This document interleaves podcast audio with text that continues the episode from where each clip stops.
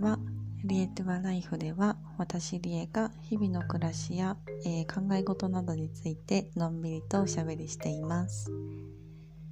はい。今日は日曜日です。はい。まあ毎週言ってますけどあのー、日の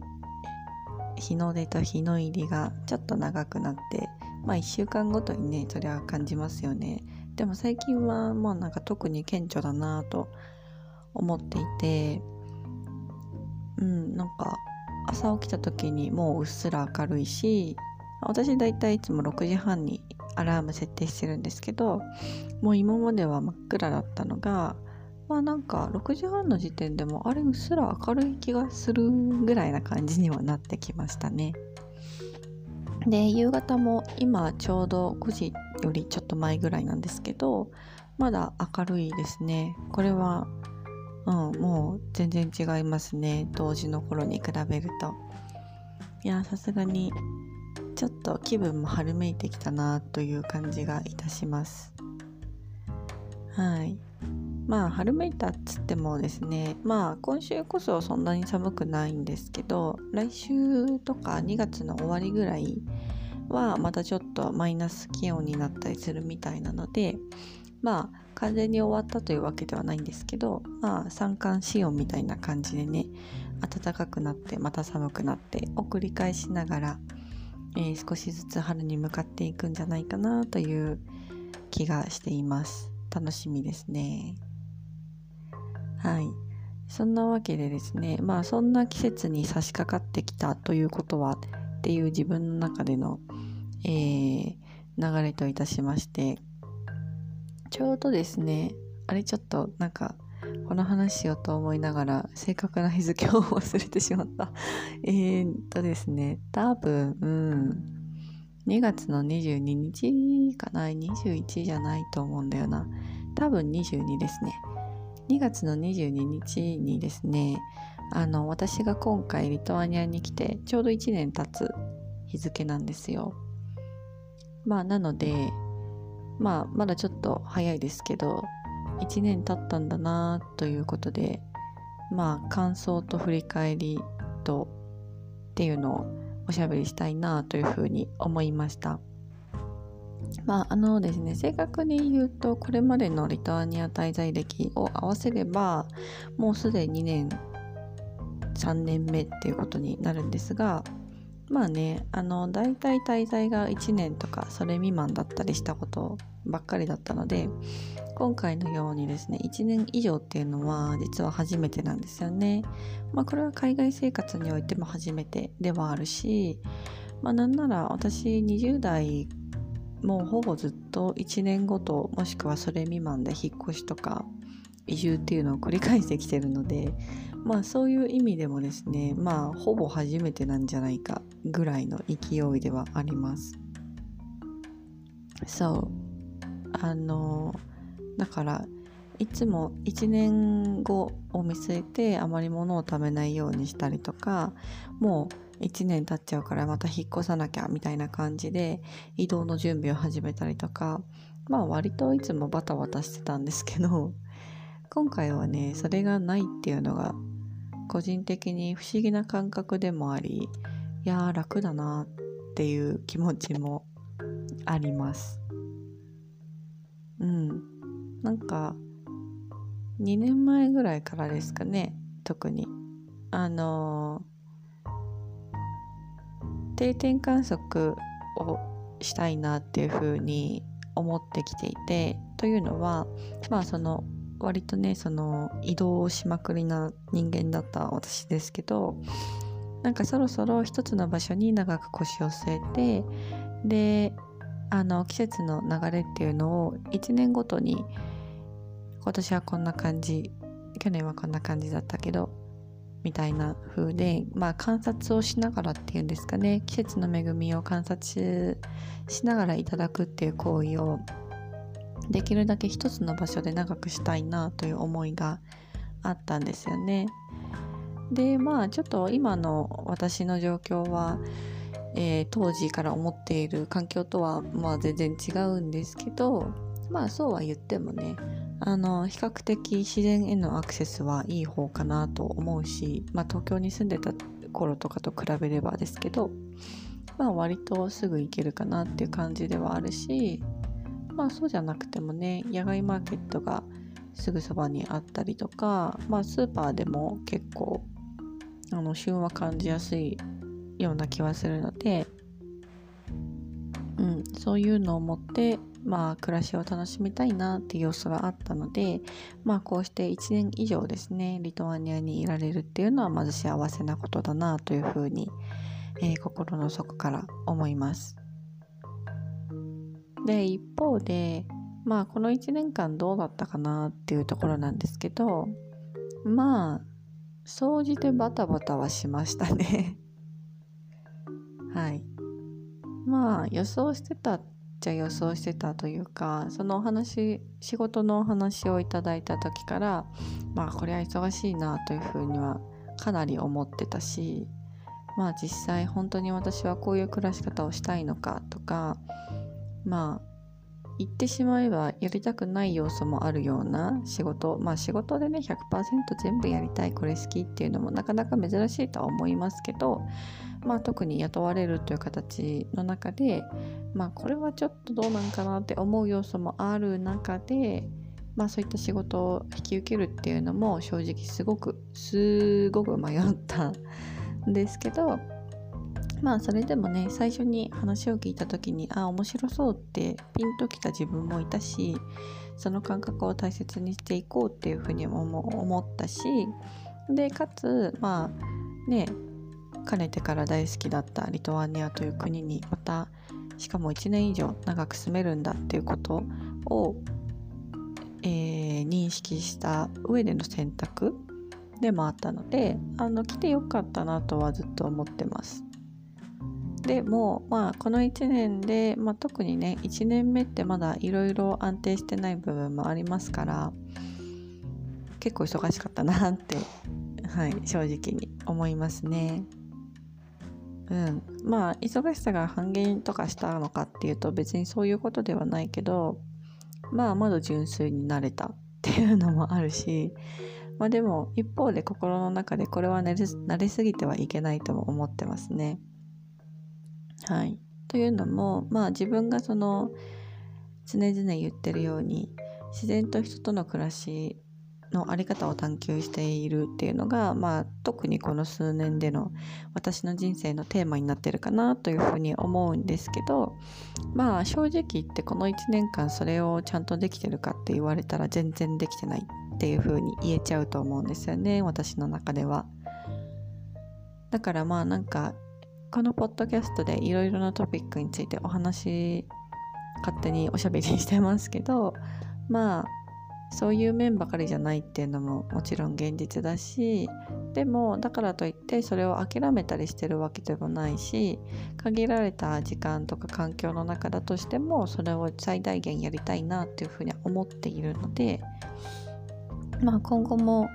しばらくはこういう生活が続くんだとは思いますけどその中でもねあの例えば自炊を、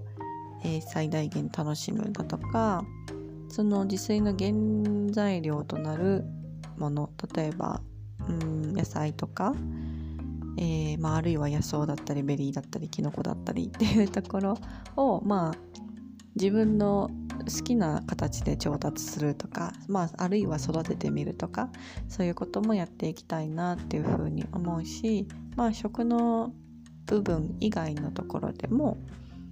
あの自分が心地いいと思えること好きだと思えることっていうのを、まあ、できるだけフォーカスしながら暮らしていきたいなというふうに思います。そうやっぱりねまああのよく思うんですけど自分が好きじゃないことをやるっていうのは相当ストレスがかかるもんだし、まあ、無意識にこれでもいいやって思ってることまあこれでもいいやぐらいにしか思ってないことですね 言い換えれば。っていうのはなんか後々無意識に長期的に見るとですね体とか心に負担がかかってるもんなんだなっていうのを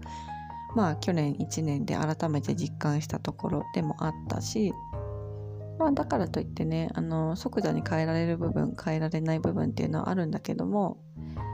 でもまあねなんだろう。そういう環境的な要因とかまあ制御っていうとあれですけど。まあそういうのがあるからこそ自分が、えー、自由に過ごせる時間とかっていうのをもっと大切にしたいなっていうふうに特に最近ですね思ってますね。うん。なんかすごく小さなことで言うとまあちょっと前に音楽の話とかしたと思うんですけどまああの私の本来好きな音楽って結構洋楽系が多くてですねでしかもあんまなんか流行りっぽい音楽っていうよりは本当に聴いててチルな感じとかリラックスした感じっていうのがまあ結構多いんですよ本来は。なんですけどまあ例えばね仕事してる時とかにそのお店の中で流してる音楽とか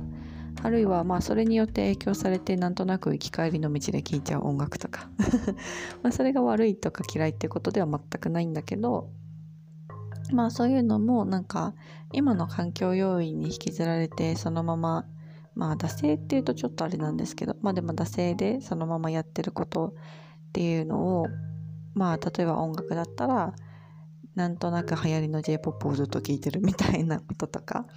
をやっているとですねまあ楽しい時はいいですよ。楽しい時もありますけどなんかなんで私これずっと聴いてるんだろうな。なんか変だな。もやもやみたいなことがですねあの起きてるんですよ。そう。なんか人によってはそんなことどうでもいいやんって思うかもしれないんですがまあ私の中では結構これは大切な要素みたいでみたいでっていうか改めてそれを認識したんですけど。うん。なんかね10代の時から聴いてるまあこれは日本のアーティストなんですけどペトロールズっていうバンドがいるんですね、まあ、当時は全然なんか小さな規模でしかライブやってなかったんでその時はよくライブに行ってたんですけどまあその時にボーカルの長岡亮介さんっていう方あの東京事変のギタリストだっけもやってるんですけどその方がすごく、えー、尊敬する人のうちの一人だったんですけど、まあ、彼がですね何かのインタビューだかライブだかであの自分の審美眼を大切にするみたいな発言をされていてで私もその言葉をあの響いて自分の中で大切にしてきた言葉なんですよね。で審美眼が何かって考えた時にやっぱり人にあの、まあ、強制されたりとか、まあ、その環境の中でなんとなくみんなこれがいいよねみんながこれがいいと思ってるからこれがいいみたいなそういう好きのなり方じゃなくてやっぱり自分のセンス感覚っていうものを、えー、持って好きになったものっていうのが本当に審美眼を磨くためのスキルというかプロセスだと思ってるんですけどそうそれをなんか10代のことから頃から大切にしてきたからまあ今もそれを改めて大切にして生きていきたいなっていうふうに思うんですよね。なんかその海外にいるとですねもうこれノルウェーの時にすごく感じたことなんですけどまあ当たり前ですけど国籍とか出身地で言えばマイノリティなんですよ。だからこそなんかなんだろうな周りからのステレオタイプだとかあるいは自分が勝手にステレオタイプに順応していくっていうことがあのー、自分自身だとか周りの中でも多少起きてるんじゃないかって思うことがあります、ねありましてそうでもなんかそうすると自分の審美眼として培ってきたものこと価値観思想っていうものがちょっとずれていくなというふうにも感じるんですよね。なのでまあどこにいようが何をしていようがあの自分の好きなものが好きっていうことをまあある種貫いていけたらいいかなっていうふうにあの改めて思っております。はい。あとはですね、え、ー、と、まあ大切なことなんですけど、私が去年、え、ー、と、リトアニアに着いた次の日の深夜ですかね、にあのプーチン政権によるウクライナ侵攻っていうのが始まったんですよ。これは結構特に今回の滞在の中でね当たり前ですけどインパクトの大きいことだったしすごくショッキングな出来事だったし今もそれが続いているっていうこと自体本当に憂いているんですけどまあそれもあってまあ例えばね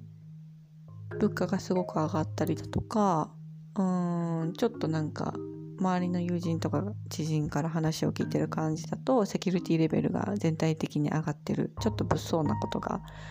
えー、起きてたりそれに対する警戒心が強まっている世の中に特に今ここの国でもなってるみたいなんですよね。まあそういう情勢的不安っていうのも覚えつつまあそういう時こそピースフルな世界を本気で願うといいますかねでもそれによってあの今年改めて考えたことっていうのもたくさんあったなっていうふうに思うしだからこそなんか平和な対話っていうのがまああの国レベルとかじゃなくて本当に個人の些細な生活レベルでも大切だなっていうふうに感じたからこそまあちょいちょいおしゃべりしてるように NVC とかまあ対話の仕方っていうのをちょっと勉強してみたいなっていうふうに思ったりしたんですよね。で一方で体のこともまあ改めてちゃんと考えたいって思ったからまあこれはちょっとタイミングが少し違うんですけどまあ植物療法をあの学んでみたりっていうこともしてるんですよね。そうだからなんかこういう試み取り組みっていうのはまあ個人レベルで続けていきたいなっていうふうに思うし、まあ、植物療法に関してはあの去年1回大きなクラスを受けてまだ、えー、次のレベルを受講できていないのでこれも今年中にやりたいなというふうに思っています。うん。あとは何だろうなまあ純粋に友達もちょっと欲しいなとか。うん、そういうのは考えてますけど。あとリトアニア語をねあのなんか宣言の回とかを何回か取っておきながら本当に全然できてなくて ちょっとまずいなというふうには思っていますのでまあそういうのも頑張りたいなとは思ってますけど。まあ大きく変わることはあんまりないと思いますがやっぱり日常の中でねあの自分自身をなんだろうな。もっと人間として成熟していきたいなというふうにも思うしそれによって自分自身の暮らしがあの物質的金銭的な意味じゃなくて豊かになったりまあそれで周りの人が少しでも幸せなえー、状況になったりっていうことをできたりまたはそれをお手伝いすることが何らかの形でできればいいなというふうには思ってるのでまあ人間いろいろありますけど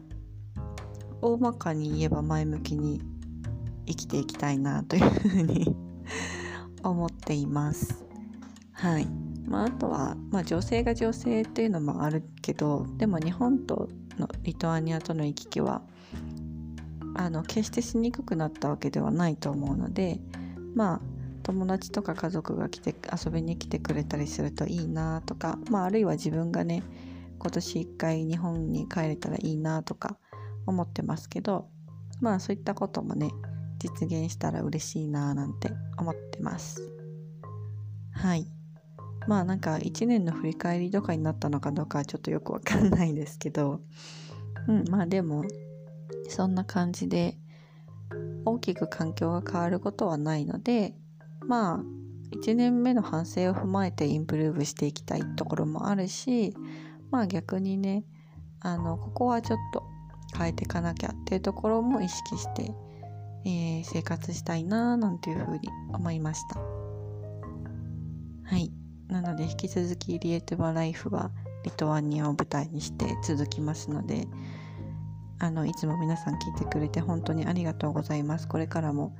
あの気ままに聞いてくれると嬉しいです。では今日も最後まで聞いてくださり本当にありがとうございました。ではまたねバイ。